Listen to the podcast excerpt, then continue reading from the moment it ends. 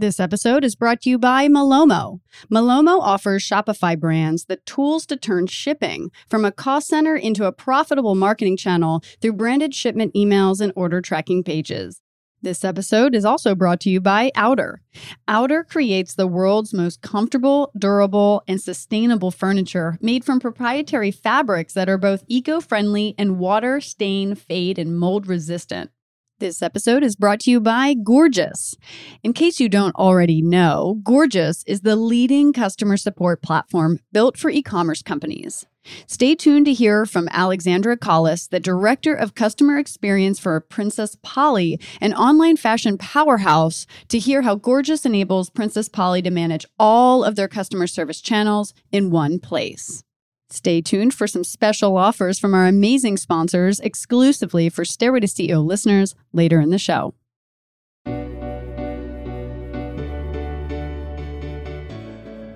Hello, everyone. It's Lee Green, and welcome back to the Stairway to CEO podcast. It's my mission to bring you real, honest, and unfiltered interviews with some of the most innovative founders and CEOs from all walks of life. We'll talk about their climb to the top their stumbles along the way, and the steps they took to get them to where they are. So tune in to get inspired, listen to some real talk, and enjoy the show.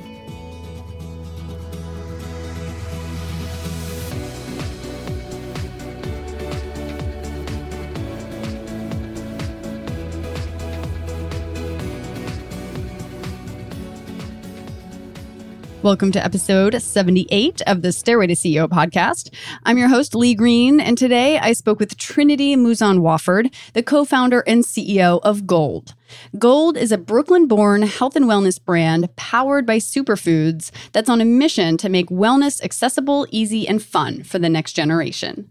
In this episode, Trinity shares with us her entrepreneurial journey from growing up with a single parent who struggled with an autoimmune disease, to attending NYU with aspirations to become a doctor, to working in marketing at a tech startup, to moving back home to bootstrap and build Golde with her husband and co founder Izzy. She talks with us about her passion for holistic healing, the two reasons why she believes founders fail, and how she became the youngest Black woman to sell her line at Sephora at just 25 years old. If you like what you're hearing on the Stairway to CEO podcast, don't forget to click subscribe or text me at 310 510 6044. That's 310 510 6044 to enter to win free products and get special discounts from some of your favorite brands. So shoot me a text, say hello, or just tell me your favorite brand and we'll try to hook you up. I'm so excited to hear from you, and I hope you enjoyed this episode.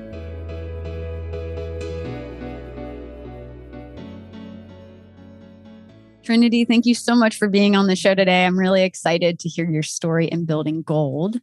Thanks for joining us. Thanks, Lee. Really excited to be chatting with you. Yeah. Where are you from? Where'd you grow up? Upstate New York, a small city. I really consider it more of a small town called Saratoga, where I actually am right now. I post pandemic left my Brooklyn apartment and have been back home upstate for the past year plus now. wow. Yeah. Getting some fresh air. Yes, yes, lots of fresh air, lots of family time. We started living at uh, with my fiance's parents, then moved over to staying with my parents, and now I think it's time to get our own space. yeah, a little couch surfing here and there, you know. Yeah, sounds like a founder life, you know. Yeah, you know, it's the founder life no one talks about. the couch surfing that happens. Right. So, tell me about your childhood. What was it like growing up? What did you want to be when you grew up? I wanted to be a doctor. And it was really sort of inspired by an experience that I had from an early age. So I was raised by a single parent with a pretty severe autoimmune disease. And when I was a teenager, my mom switched over to seeing this more holistically minded doctor. And long story short, she saw this incredible improvement in her symptoms. It was really like night and day. And so that was sort of like the pivotal moment for me of like, okay, this is what I want to do. Uh, you know, I want to go to med school and then I want to sort of like practice medicine through you know the lens of holistic care. So mm-hmm. i've definitely always been that person who was really into the wellnessy side of things and you know thinking about like how we can better our our health like holistically as you know as naturally as possible. So yeah. So did that work i guess for your mom? This kind of holistic approach like what did she have to do that helped yeah it did. I, I mean it was like all sorts of different supplements and dietary guidelines and you know going to see the specialist and it worked. So that carried me through college. Like I, I went down to uh, the city for school and I was pre-med there and, and all was well until my third year of college. I found out that my mom actually had to stop seeing that doctor because she just couldn't afford it anymore. Because, you know, that stuff isn't covered by insurance. Of course, right? It's like the one thing that, re- that we all need and insurance doesn't cover right. it. Yeah. Right. And so, you know, that really kind of forced me to pause and consider what it was that I actually wanted to do in wellness and how this piece of like accessibility played into it. So, yeah, I mean, it did work for her and it only made me that much more, you know, passionate about getting into the space and like figuring out how to like do something decent with it. That's awesome. So you kind of went from, you know, wanting to be a doctor and, and seeing that with your mom. And so you went to NYU. Talk to us about, you know, your your school and kind of what made you kind of shift gears. You know, you got a bachelor of of science. How did you start thinking about entrepreneurship? I think that I always had that like fire in me. And I, I, think a lot of founders will say the same thing that, you know, they always have, have really had the sense that one day they would do something. And where does that fire come from? Sorry, I'm just so curious because I agree. I'm full of fire. So I'm like really curious. Like, where do you think that comes from? Is that something we're born with? Is this something from childhood that you experience that makes you so that way? Like, how do you how do you think about that? I think that people are born naturally to either lean into or or not into leadership positions. And i think that there's a lot of that that's just kind of like comes intrinsically from like your your risk tolerance your desire to do things your way you know? And and i think that this is something that i say a lot like when you know entrepreneurship is so sexy now. So like everyone wants to be an entrepreneur. Everyone right. wants to hear every entrepreneur story. But it's very important to know that there are people in the world who are meant to go out and like start their own things and then there are also people who are meant to be the like critical foundational systems in those businesses yes. and so I do think that, like, I don't know if it's something you're literally born with, but I, I do think it, it comes pretty naturally. And you, you kind of know whether this is something that is exciting to you or like something that like you would never want to do. and, and, both are important, like I, you're saying. I, I mean, both. We can't have one without the other. We can't just have a bunch of entrepreneurs and no one's working, you know, helping to build out the visions. We need both. No. It's crucial. No, and whenever I talk to like a lot of uh, friends who have, who are are entrepreneurs have been very successful, they're like, yeah, I was the worst employee. Like I didn't yeah. have like I didn't have that level of attentiveness to the details of of you know like there's a whole different sort or of just like this that, like, care works. to impress like i think with me that's what it was like i could care less like i was never trying to impress that person right and i think mm-hmm. that there's mm-hmm. like I don't know. If you're not motivated by that, then I think it can be a struggle. You know, kind of going yeah. against the grain and not caring, you know, what they think either way, whether they like it or not, because you believe it's the right way. Then, yeah, that's true. That's yeah. true. So, you know, I think it comes from a few different places. That's interesting. So you graduated. What was some, what were some of your first jobs? so right out of school, I sort of fell into a marketing career at a tech startup in New York, as one does. How did you fall into that?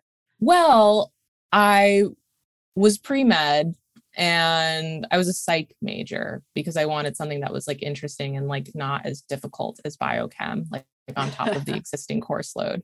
And so, you know, it's like I'm graduating with this psych degree with like no intention of being of like going into psychology or, or something.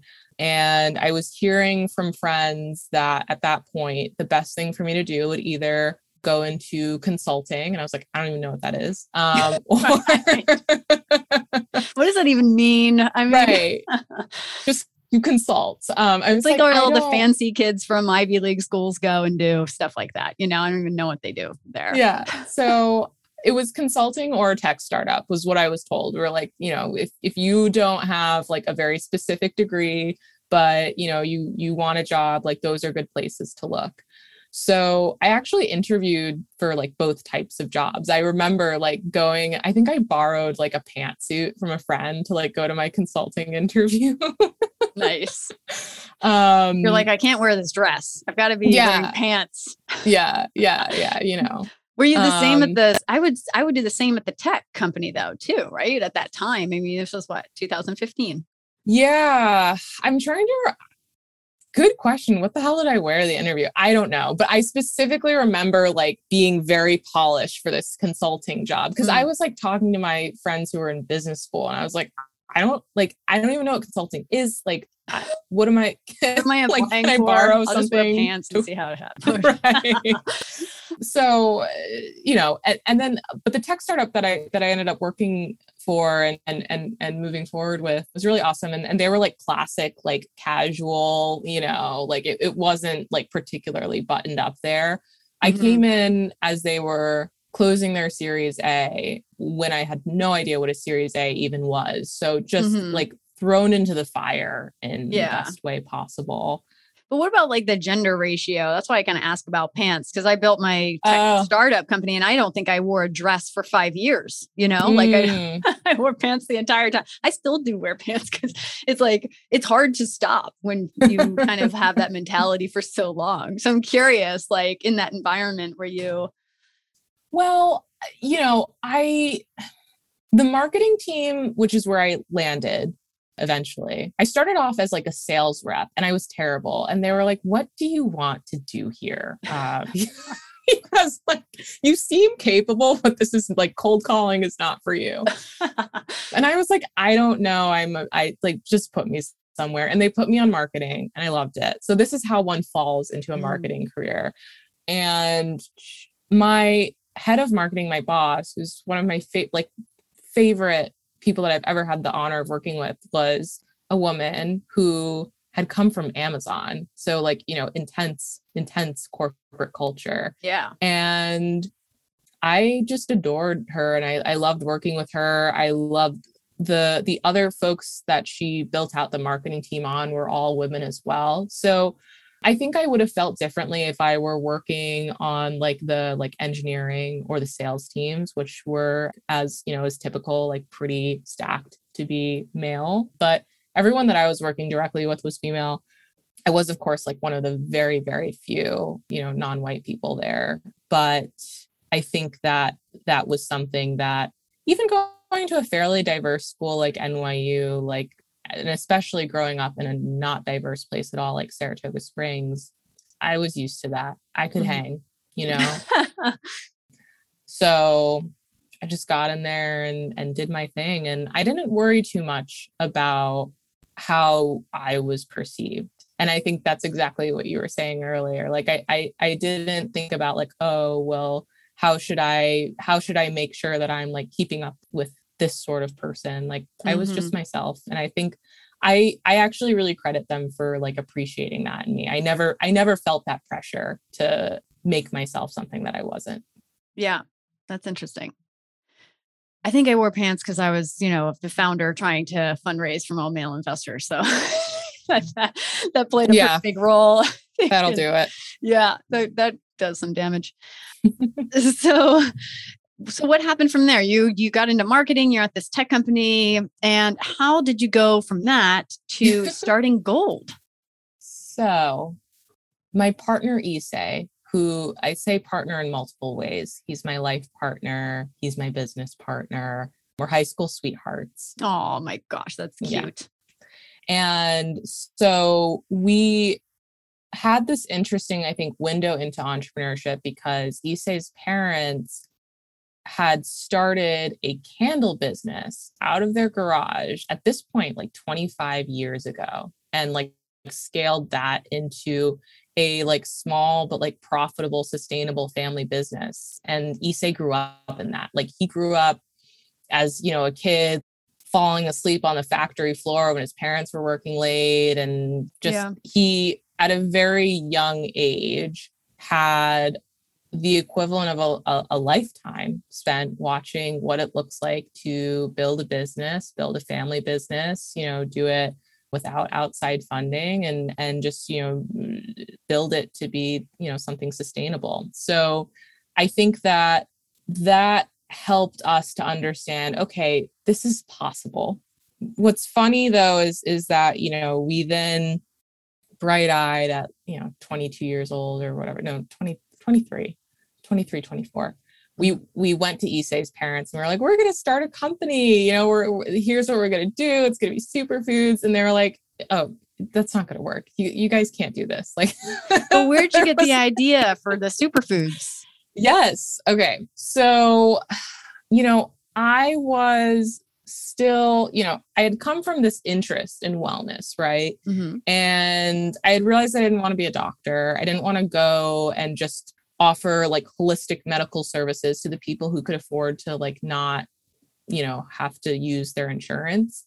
And but i was still definitely that person who was super into this stuff. So like i was the the person in college or like at my first job who was like oh here here's an herbal remedy. How are you feeling? Like i got you. Like what do you need? Like raw garlic if you're sick whatever. Like yeah. I was just really in love with that stuff really in love with like finding like natural ways to question yes. what do you think mm-hmm. of oregano oil because i don't know if it really works but if you drop that stuff on your tongue you might gag you might gag and my you feel it working you know what i played a trick on my sister and my husband don't do this mm-hmm. at home so they're oh, like oh, no. you know i like put the drops in it's like four drops you're supposed to do three to two to three times a week and it, i think it's in my head, this is what I told myself is that it prevents you from getting sick. So if you feel like a little, oh, something's coming on, yeah, like yeah, drop yeah, some of those under your tongue, but make sure you chase it with water. So I, of course, you know, do that. But then my husband's like, I'm like, you need to take some drops. Like you're feeling it. You need to just put some oregano. Oh. And he's like, I don't know. I don't know. Just one drop. Of course, they can't see once they've got their head back. They can't, can't see how many drops you're putting in. So I dropped oh, four drops in his mouth. And then he's like, and then I didn't, I forgot, you know, I was so busy laughing that I forgot to tell him to chase it with water. So he starts. It is, it's a very evil trick to do to someone, but it's That's hilarious.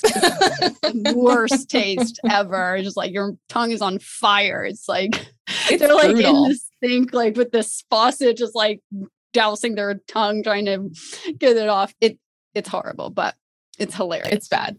I actually, I honestly swear by raw garlic more than oil of oregano, which can mm. also be a very unfortunate experience. I think the better side of that is that you know it's coming because he's allergic to garlic. So I'm afraid if I did that, I might take things a little too far. Yeah, that's like one step too far on the yeah. prank scale. Yeah. hey, let's see what happens. No, yeah, um, I agree with you. I think garlic's probably a better option. So, anyways, we went on this rampage, but back to you. So you you were experimenting with all this stuff. You're like, hey, this kind of holistic things work. Yeah, I was super into it. And I, I actually remember that in college, I was an RA, which like says a lot about me and my tendencies to be like nurturing and whatever. But I, I was an RA and I remember like at the end of the the year they like gave out these like stupid little certificates that like everyone got. It was like, you know, just like a participation trophy of like you get a certificate for being this, you get this. Yeah. Mine was holistically helpful, which meant that I was continually suggesting various superfood remedies. That's funny. Help. So I still remember nice. that. But so I had that interest. I had now this like window into entrepreneurship and the like the idea that you could start a business. Mm-hmm. And then I think also the kind of like the missing piece there was I was looking at my experiences as a consumer in wellness and I was feeling very caught between the sort of like crunchy granola stuff that I had mm-hmm. grown up with in upstate New York. And this next wave of offerings that felt so prestige and luxe that the messaging of it didn't really resonate with me. And then I also just certainly couldn't afford it. So yeah. I was really centered on this idea of like, how can we take this space of wellness, which so many people feel like is not for them, and make it easy and approachable, and most importantly, fun. Because you why know you're you, taking care of yourself. Why do like, you think people are like, "Oh, wellness isn't for me"? Like, what is it about that? What do you well, I think there's that? a few reasons. First of all, I think there's like there's that crunchy granola stuff that like a lot of people just don't identify with. Like they didn't grow up with it. It feels like kind of old school. It feels mm. dated, whatever. Mm-hmm.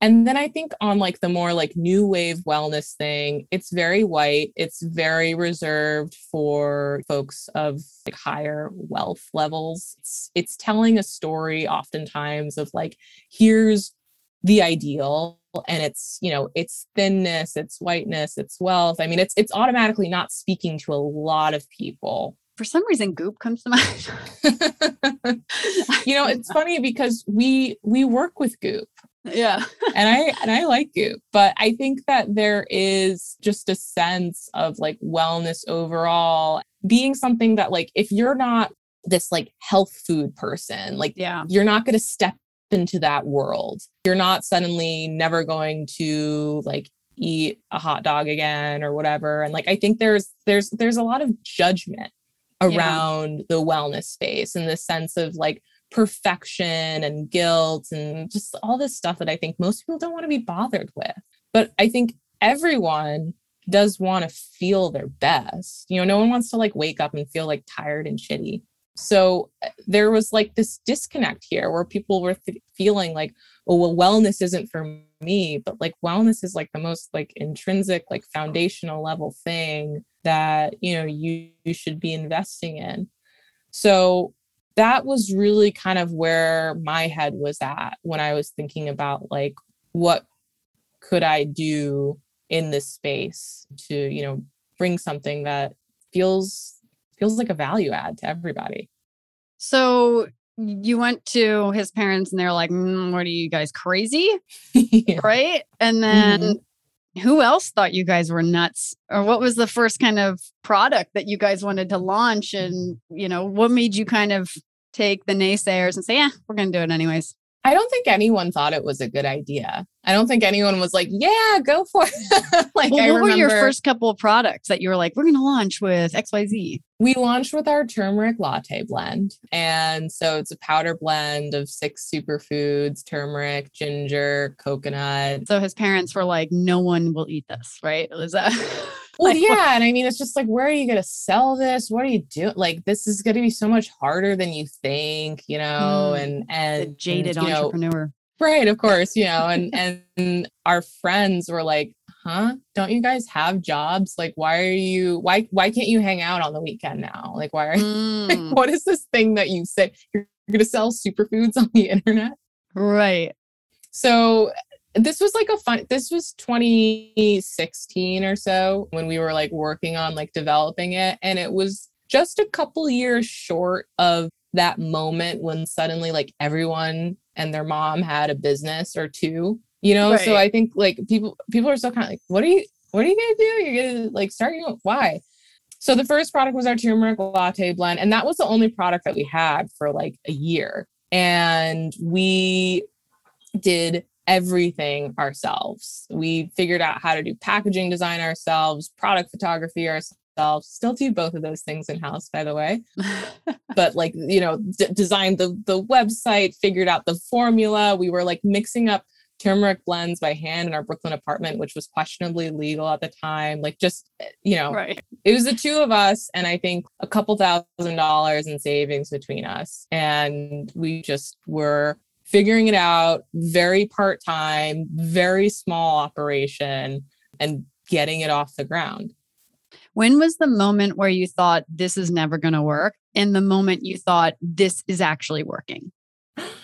Ooh, I like that question. There have been so many moments where I was like, oh, this is never going to work was there a big moment where you're mm-hmm. like oh, gosh this is like really tough to recover from or mm-hmm. like what are we doing? You know just i know you it's like frequent to have those doubts or, or normal to have those doubts frequently but you know was there like kind of a big thing where you're like i don't know how are we going to recover from this? You know, I don't know if I'm looking back on like year one with rose colored glasses, but honestly, I think I was so young and so naive and the business was so small that like I, I had I had no expectations for it. My and no, I had one expectation for it.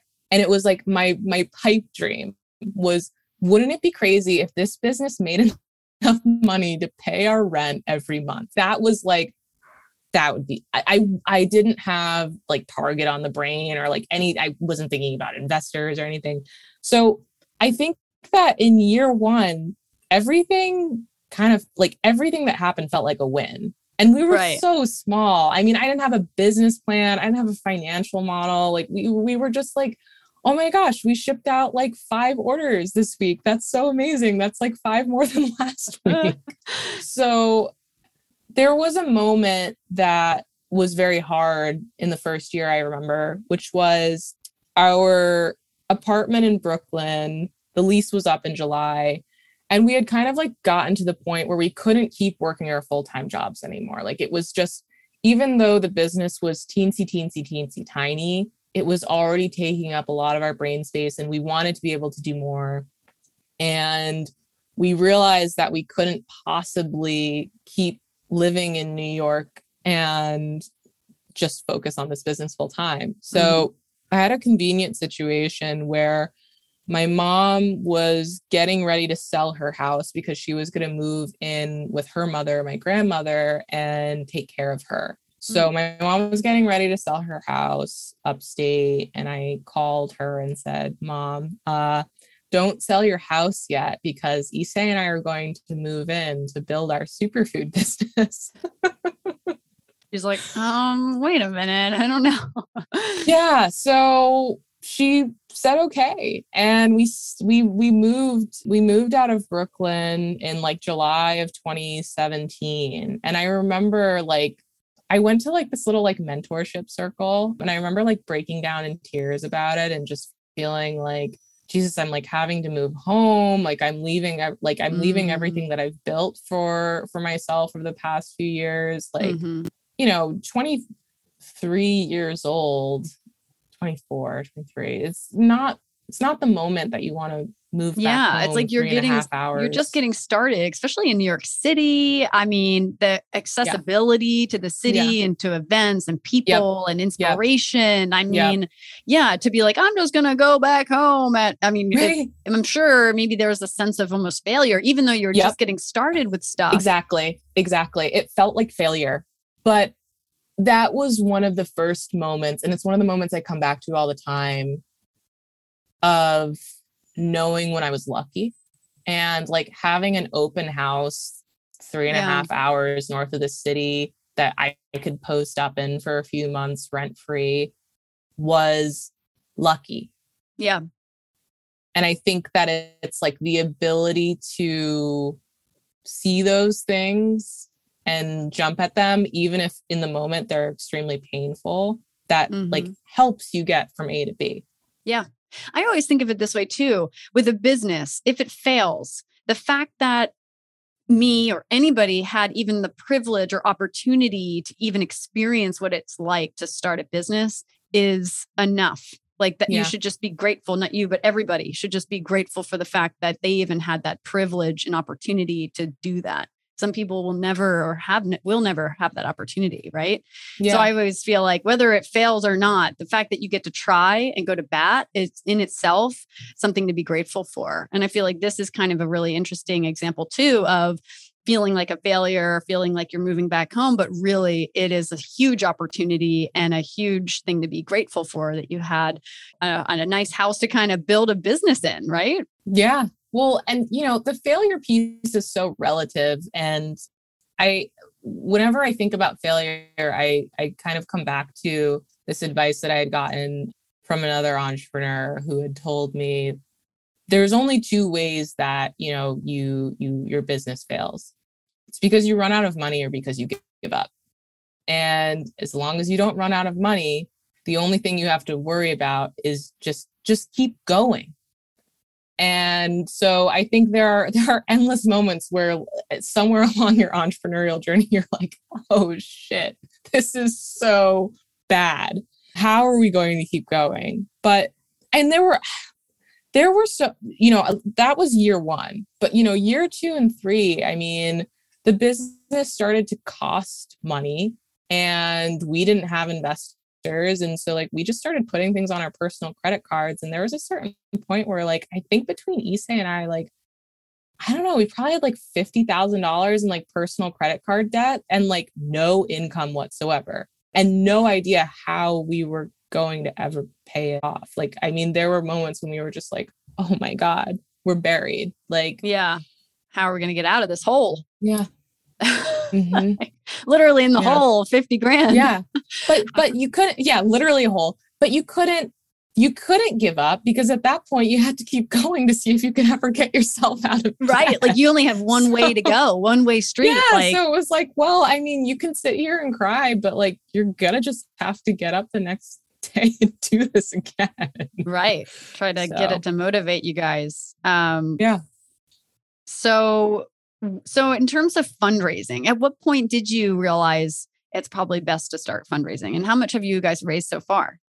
We've now raised this is like as of like very recently we've now like find we we crossed the 1 million dollar mark which is very exciting in fundraising but we started getting outreach from investors like pretty early on and a lot of those people were not a fit and we also weren't ready to take their money so we just bootstrapped for the first three and a half years or so.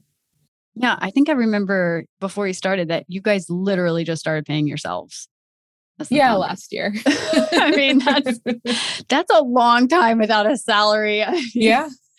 Yeah. I, I, paid off my credit cards last year. It was crazy. Last year you just paid off the 50 grand. Yeah. Wow. So how long were, did you guys have that debt for? Two years? Years, years, three, two, three. I don't remember.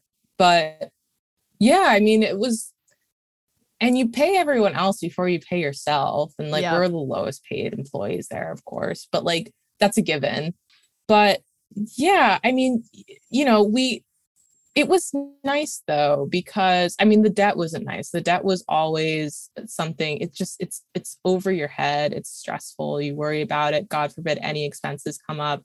It's a whole different level of stress than just being upset that you have to pay for it. Right.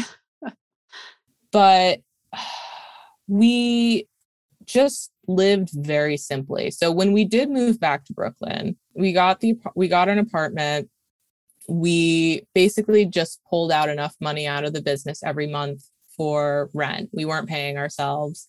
And I think we spent like $50 a week at the farmer's market. And we would like cook ourselves up wonderful meals. And like, I didn't buy myself socks even for like three years.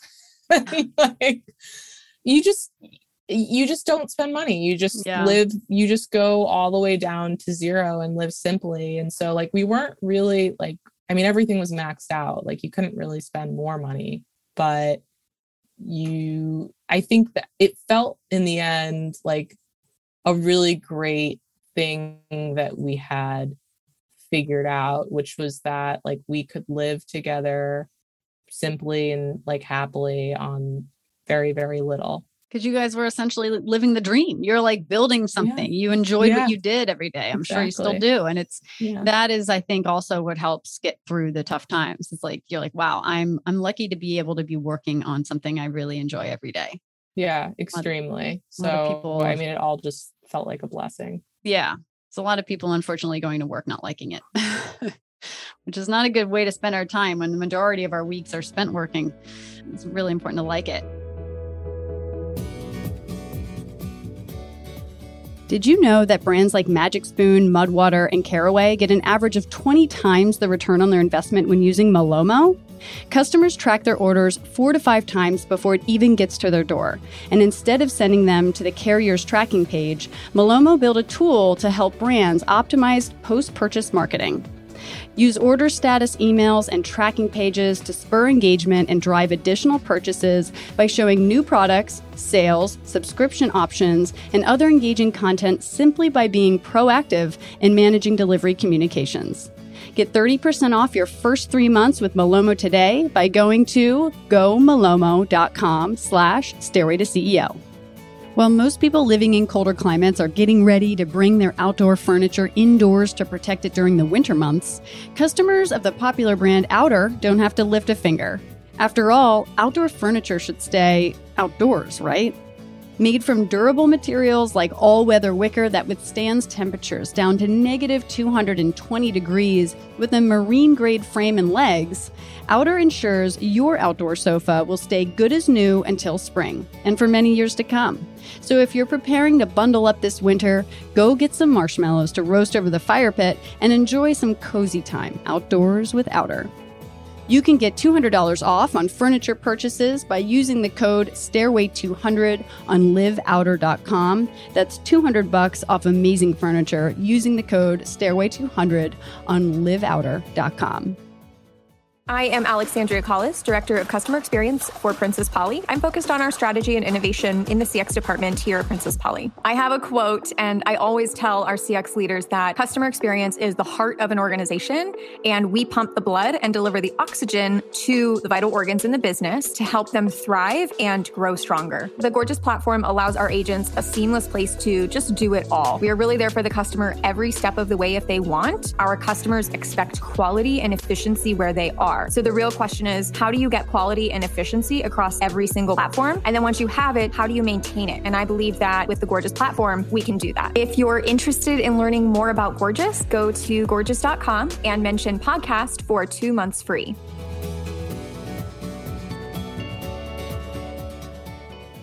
you give back a lot in terms of educating and you know helping young entrepreneurs you have like that insta video series office hours what do you think young entrepreneurs struggle with the most? There's a few things that come up very often, but I think that when you're in your early stage of building a business, and especially if you're young, but honestly, just anyone who's like early in their entrepreneurial journey, it's easy to be distracted. And I think it can be difficult to like focus in on exactly what you're doing and why you're doing it there's a lot of noise especially today in in entrepreneurship you know like you see uh, constant updates of like this or that company has raised this amount of money or they're going into this retailer or you know yeah. whatever and I, I think that it's a little bit of a muscle that you strengthen over time as an entrepreneur to be able to see that and learn from it or like you know shout out like a congrats but like keep your blinders on and like focus on your stuff. So i think that a lot of what i do what i find myself doing with early stage founders is like getting to the core of their why. And making sure that they know that like that is very individual to them and their business. It doesn't really have to reflect why anyone else starts a company. And to really lean into that and own that more than anything else. Yeah I'm curious. You, I was reading this, of course, reading about you, reading all these amazing articles, and oh, it's God. insane that you are the youngest Black woman to sell her line at Sephora, and that was at 25. I mean, at 25, I was partying in nightclubs in New York City, right? like, I was not anywhere near building a business that would go, you know, selling with Sephora. Talk to us about what it was like to t- kind of you know really win that kind of big retailer especially so early what were some of the lessons learned Oh, a lot of lessons. I mean, I, I think that when you're working with a big retailer, it is a totally different game from working, you know, from selling your products direct to consumer or, you know, what a lot of our business had been up until recently, which was, you know, selling to independent boutiques and, and things like that. And so I think one of the things that I really learned was like the value in really building that relationship and also understanding how your product actually like builds that business's opportunity and then how you can lean into that and really be a partner for them. You know, it's no longer as transactional as uh, like a, a, smaller order from like a single customer or you know a, a smaller retailer it's like you have to be able to see the long game with that and so you know we had more recently, our launch this year with Target, which started with like a few hundred doors, and then you know we expanded from there already, and and you know that's been really exciting. But it's been a it's been such a journey, and it's a lot of work because you're not just focused on like okay i got this purchase order let me go send this. It's like how are we going to help co-create the next stage of of this industry hand in hand with this retailer? That's what these big retailers are looking to bring innovative founders in for they're not just trying to like put a product on their shelves. Yeah, from the outside it looks very transactional. You're like, "Oh, you sold your product to Sephora." Like, mm-hmm. wow, they must love your product. But I think it's actually they love your vision and they want to, you know, kind of learn how yeah. to work together with you on a much grander kind of vision, not just like on a product level. Yeah, exactly it's interesting it's kind of similar to fundraising right? So fundraising mm. with investors it's not just you know selling a piece of your company it's selling a vision a much bigger yeah. grander idea that requires alignment on both sides. Talk to us about the challenges and fundraising. You said you raised over a million bucks. How did tell us about your experience in doing that. It was a bit piecemeal. I raised a teensy tiny amount in 2020 which was the first amount of money that we brought into the company. I think there were three investors in the round and they were all just like angel investors. So it was very small. And that brought us to, you know, seven figure revenues profitably, which was really, really awesome to see. And so then with all that growth and, you know, going into 2021, we said, okay, I think we're going to need a little bit more resources, you know, behind us. And that was really, you know, we were thinking about how the business had become bigger than just myself and my partner and how we now had like a couple of part-time employees and it was time to bring them on full-time and it was time to like have the resources to do that and to have a little bit of budget for like a marketing team so that they could actually like execute on things and so i think that when you start a business that is so kind of so close to you because it's just you and and and your partner in it you don't really want investors in there because you're like, oh, this is just our thing. Like, I don't want someone else telling me blah, blah, blah, whatever.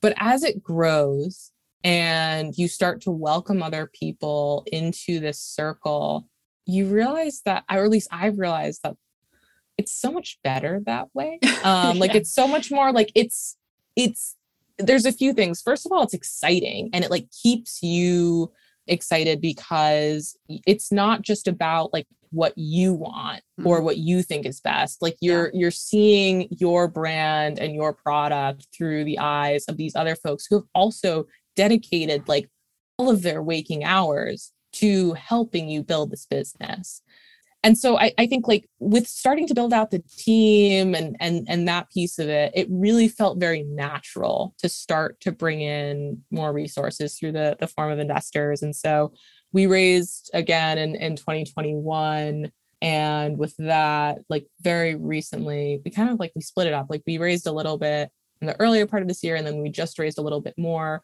With that little bit more we like hit the the you know over a million mark in funds raised but still really stuck to for the most part like angels and smaller funds. And I went back and and looked just to see kind of like what the breakdown was of of our um, you know investor backgrounds, and this was not intentional, but 90% of the investors in Golde are women or underrepresented minorities. And I think it speaks a lot to who our story resonates with. So I'm also psyched about like the white guys that are invested in Golde too, because they're, they're all right too. But I mean, yeah. they're all I know. But yeah. I mean, it's, I think 90% of my investors were white men. So hence the pants. Hence the pants, exactly. yeah. Tech is a whole nother animal, I feel like. But sure. yeah, that's interesting. So how big is your team now? And I'd love to talk to you about what you've kind of learned the hard way in terms of building a team. I'm pretty sure we're eight people full time, maybe nine people full time now. Mm-hmm. I don't keep track. And then like somebody joins and then I don't update the number in my brain, but it's somewhere around 10. What was the other part of the question? I Her was husband's like, we have 20 people on the team. and you're like, oh shit. I feel like that's like my mom always joking with my dad about how old he is. Like she always says he's one year older than he actually is, and he has no clue how old he is. Like This is where the prankster shit comes from. I see this now. I've put it all together. yeah, that must be it. And now I know who to blame. Wait, seriously. I okay. How many people are on the team? And Lessons learned. Like what what have you Lessons learned the hard way about building a team? Has it been Mm. like letting people go? You know, I don't know. What's what's some of the hard things? It's hard to manage people. It's not easy. It's hard. It is hard. We've had to let people go. I think that you have to realize at a certain point that you are acting when when you serve as the the team lead for the company and you're thinking about like who's going where how you're developing them whatever who needs to get swapped out where you are acting in the interest of the company Yep. not you you Mhm. know so i have worked on i think figuring out when there are at times hard decisions that have to be made Mhm. that are ultimately just in the best interest of the company right. and I think there is a very fine line type of balance between the like, we're all a family here, like type of Mhm. energy, which, uh, you know, I, I think that's too far. And I don't think that's what employees really want from their work. But then on the other side, this sort of like tour of duty concept where people are getting like Uh, tapped in and tapped right out as as soon as you know they're they're not able to bring the org to the next level so Yep. I think there's a balance where you invest in people and you help them grow with the organization, but you also acknowledge that as a startup, you're evolving rapidly. And the person that was perfect for a role that existed two years ago, that role doesn't exist anymore. You know, like it's it's evolved and either they've evolved to continue to fit that role or they fit another role better, or maybe they didn't. So I think it's also kind of like removing a little bit of that like emotional feeling so much, which at least is the way I have to look at it because I'm so empathic and so Yeah. nurturing and I, I want to help everyone. Um, I think if you're maybe on the other side, you have to remind yourself to be more empathic. But Totally. yeah. There, I mean, be humane about letting people go. I mean, honestly, there's been there. I have seen both spectrums. like, Mhm. I'm on the more uh, empath for sure. Like, someone cries, Yeah. I'm like in tears. I just, it's like Right. you know, I absorb everything like a sponge, Mhm. um, and I get really like you know attached to my people Yeah. because I'm like, yeah. you are so powerful. You're freaking Yeah. awesome. You know, and then what they're like, okay, I'm moving on to the next chapter of my life. I'm like, why? Why would you go? Why would you, you know, like it's so hard, you know? Like, what do you mean? I thought you were gonna stay with me forever. Well, even if you know deep down that that's totally the right thing for the business and them, but you're like, but we had a good thing going. Like, separating that company and personal thing from my first company was a, ch- a super challenge. Like it was all one for me. It was very hard to separate the two, which is not healthy because when- from a self-identity perspective, when your identity is so mm-hmm, wrapped mm-hmm. up, it's not Yeah. good. It's definitely not I good. will say that this is one of the places where having really awesome mentors that you can count on is invaluable. Mhm. I- like anytime I've had to let someone go or I've been like worried about like someone's performance, I always have like somebody that I can call up and they've been through it 10 times more than than I have and they're like, "Oh yeah, yeah, yeah, like here's the deal." So I think that's having those those like unofficial kind of mentor relationships is very, very helpful for for team Oh building. yeah.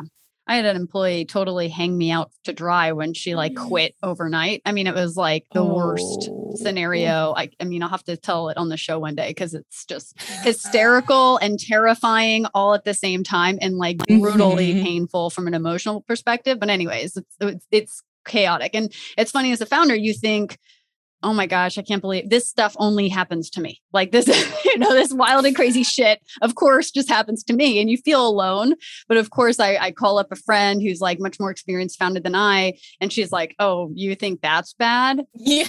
Listen to my story. And I'm like, holy shit, I'm so sorry. But that makes me feel so much better. yep. Yep. Exactly. Yeah. What do you think gets in the way of good people making it to the next level? Like, what do you think people have a hard time with or hard time learning? Do you think as like entrepreneurs or as like employees? employees. Yeah. So like mm. letting go of good people. Why aren't they making it to the next level? What do they have a hard time with in learning? Or is this I mean, it depends. I think sometimes someone never had the right skill set to begin with and you tried to force a fit. Mm. Which I think is sometimes sometimes that takes that can take a while to reveal itself it's not like you're like, oh, one weekend, sorry, like let's, you know, do over. And that is really something that you have to work on as the employer is really being able to properly gauge someone's fit for the role and understanding what your expectations are for the role. I also think sometimes people have been there for a while and like they're just like ready to move on to the next thing they just might not have the motivation to like keep putting in that level of like effort and energy to something they've been doing for a while which is understandable. I think yeah. you know at a certain point you're you you might be ready to move on before as an employee you might be ready to move on before you consciously realize it. So i think it's like it's very case by case but those are the two things that i've seen come up the most so let's talk about 2020 real quick. That was a yeah. huge year for everybody, right? Um, yeah. A lot of shit went down. like a lot. On, on, the spectrum of everything yeah. racially, politically, health wise. Yeah. I was reading this Harper's Bazaar article and it was talking about, of course, your brand and really about uh-huh. how this last year was really just such a year that proved that self care is a non negotiable, but so is supporting minority owned businesses. Mm-hmm. Do you think that those two things were just like the perfect combination that really kicked things through the ballpark, like for you guys? Or was that like icing on the cake? Or like, how do you view last year affecting your business? Last year, our business had a bit of an explosion, which is great. Yeah. I will say that like I mean, honestly, 2020 was like was was awful for everyone, right? Mm-hmm. I mean, was, and I think that I, personally, at least, I'm still just starting to like chip away at even understanding all the trauma that I'm carrying from that year and like mm. the things that are mm. like the pandemic in general. We all just kind of like put our hats on and said, okay, we're just gonna keep working through it. Yeah, it's insanity so it was very strange for me uh, in like June of last year to be like processing, you know, pandemic, you know, shelter in place, whatever. And now yet another black man has been murdered and the videos going around. I remember I I kind of like I like locked myself in a room and like wrote this note out. Like I just kind of was like, I think I need to say something about this, but like I just need to sit and think about it. So I like locked myself in a room and cried and like wrote this note and like ended up leaving it with like and by the way we're going to donate 100% of our profits this weekend to the NAACP legal defense fund because like this like I'm just going to try to do what I can. Yeah. And that ended up being like we it started this thing of like record breaking sales after record breaking sales and then suddenly like everybody's donating and like it was like craziness but at the same time, you know, we're having like these great sales days after great sales days. I'm like getting on the like team all hands meeting, literally just like trying not to cry and like trying to process what to even say to my team mm. and just it being in all of this at the same time that like investors are coming out of the woodwork. Retailers retailers are reaching out and saying like hey we love honey pot company. And i'm like wrong black owned business but thank Stop. you um oh my god. I mean everything. So oh that's you know it, eh, it was it was a lot to process you know and it mm. wasn't just like oh my god what a win for us. Like nice. It was right. like what the hell is going on? And all of a sudden it felt like all the stuff that I had been feeling for my whole life of like growing up black in America, yada, yada, was just on display. And I felt like people were feeling it as they were looking at me. Like my team was feeling it as they were looking at me to say something to them in that moment. And it, it's a weird feeling. It's as if, like, even though nothing, I hadn't revealed anything in particular, but there was suddenly like this click that, like, suddenly everyone was like aware of the plight of black people in america and like right. they communicated that like you could hear it in their tone you know it was just so like uh, yeah. so it, it was a lot you know to to process but i i do have to say that it it was a pivotal moment for our business it I think that we were in the right place at the right time. We had we had built out enough of our like personal brand story. You know, people knew that we were black owned. People knew, you know, about the brand. We weren't like so teensy tiny, but this was like this allowed this there was enough of a foundation there that like suddenly like the celebrities and the press and whatever could just like flood in. Yeah. Weird time incredible movement. I mean, I would be, I wish I was a fly on that wall with the, with your meeting. Yeah, I want to know what you said. to how do you? I mean, it's hard enough as a leader to like have to have something to say in any kind of critical moment. Yeah, but one that's so personal, you know, is a whole nother level. I don't think I said much, honestly. oh. Yeah, it was, you know, yeah, it, it was it was weird, but I I we lived through it, and the business thrived through it and yeah. um, it's really never been the same. That's incredible. That's really really cool.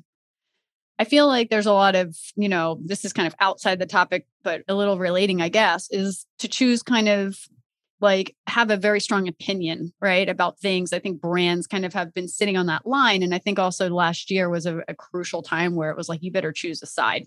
Like yeah. you have to choose or you're not relevant you know Mm-hmm. And so it's, it, I think that kind of catapulted a lot of change too, hopefully. And I hope it still continues. Have you seen it continue on your end? Like, is it still that same momentum or is it last year's thing?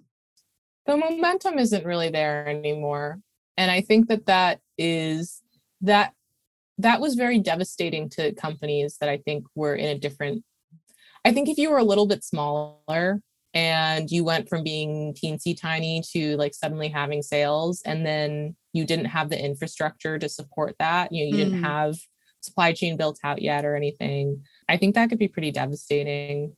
I think that we were fortunate in that we were able to just see like a, a like a, a level set change with our business. And and a lot of things have stuck around. I mean you can see there are a lot more initiatives to like bring in black owned businesses to tell black founder stories whatever like i don't think that's going anywhere i think there has been a bit of a shift but as far as like people rushing to our website to buy our products like just to like feel relieved of like the guilt over the death of george floyd like that's done you know yeah. and and and i hope that that's not coming back because yeah. it's not really sustainable anyways and I, I don't think that we should like require some sort of like awful like social brutality to like encourage people to support independent businesses and black right. brands so i think it did make some changes but like a lot of that has also i think faded away right right wow such a crazy crazy time we're living in well, so what are some of the other, like maybe the hardest things in building the business, like early days? What were some of those big challenges that you faced and how did you overcome them? I'm not a numbers person, which is very difficult. A lot of creators aren't actually. Like, I think great visionaries are not yes. numbers people. Right. Right. So it's a good and thing. Well, thank you. you can learn numbers anytime. Like now I'm in more spreadsheets that I wish I was not in. So exactly. And yeah. I mean, like eventually I did get to that point of like being able to like, I mean, I never built a financial model entirely on my own, but like I was the one like working with our finance person saying like, okay, no, like this number needs to go here. This goes here. Like, mm-hmm. here's how I'm mm-hmm. thinking about this, blah, blah, blah. Here's how we're going to model it out. So you know, I did get that skill set eventually, but I think that in the early days that was really hard because like not only was I not naturally skilled in numbers, like they kind of freaked me out. Like Yeah. I I got panicky. I was stressed about them. I was afraid. And also like this was a time when I was I was in a lot of debt. I had already like let things spiral further than they should have maybe. So I was always worried that like I would click into the wrong like QuickBooks like corner and be like, "Oh my god, like this is a scary number," you know? and and um that took me a while to like get a hold of myself over. Yeah. But I did. So like well, it's probably best that you didn't try to put some numbers together early on because spreadsheets and numbers can literally crush dreams and ideas very quickly. So, Or I would know. have seen, I would have been like, girl, you're going into debt. You guys you would have seen it coming way way ahead. Yeah. Literally. I mean, I'm I yeah, my husband's more on like the COO financial side, puts everything in a spreadsheet. Most ideas I have go down into a trash can mm-hmm, because of that sheet. So mm-hmm. like Right. now I have a very good appreciation for people that don't, you know, don't look at those things early on. Maybe a little, but like don't let it crush the idea until it's yeah. at a certain point. Give it some time to grow. I was not a numbers person either. I remember having a, a conversation with an advisor of mine. And I was like, oh, I got to get these financials done for this investor meeting. And I really don't want Mhm. to. And I like don't know how to do it. I don't know how to do it. I kept, just kept telling her, I'm not a financial person. Like, I don't know. Numbers are not my thing. And she looked at Mhm. me and she like straight in the eye was like, what are you talking about? Of course you know numbers. And of course you're going to be just fine figuring this out. Like you can do it, right? And kind of like, oh, like, well, Yeah. so almost embarrassed if I kind Yeah. of argued against her because it was like she was trying to lift me up and I kept trying Mhm. to push myself down and she wasn't tolerating it. And I'll never forget that moment because it really pushed me to be like, yeah, what am I talking about? Maybe I should uh maybe I should try this. like, like now I feel like I have to because she's Yeah. challenging me about this. Mm-hmm. Um mm-hmm. but yeah i think numbers can be easily learned is basically i think moral of the story but um which it Yeah. sounds like i'm sure by now you are in spreadsheets over spreadsheets at some points so Oh yes. Oh yes. well so do you have any final advice for entrepreneurs and then before we wrap up i'd love to hear also where is Golde going next Hmm. Ugh, I feel like I deposited my two strongest pieces of advice already, which is number one, know when you're lucky. And number two, know your why. If you have those two down, you'll figure it out. And what's then your why though what's your why did we ever let's hear it We well i mean i feel like you know there's this piece of like making wellness easy fun and accessible like which is what i come back to again and again and again and when i think about like product lineup when i think about marketing opportunities i come back to that and then the other piece that is a little bit more personal to myself and, and my partner Issey is that like we really set out to do this because we wanted to do something that like felt good. We wanted to do something and have fun with it. So I remind myself again and again if I'm like complaining about it or like, oh, this is so hard. I don't want to do this. I don't like this. Like taking a step back and saying, like, okay, is there something you need to adjust about the way that this is running right now to get back into that? Or are you just not appreciating what is right in front of you, which is like a lot of good stuff?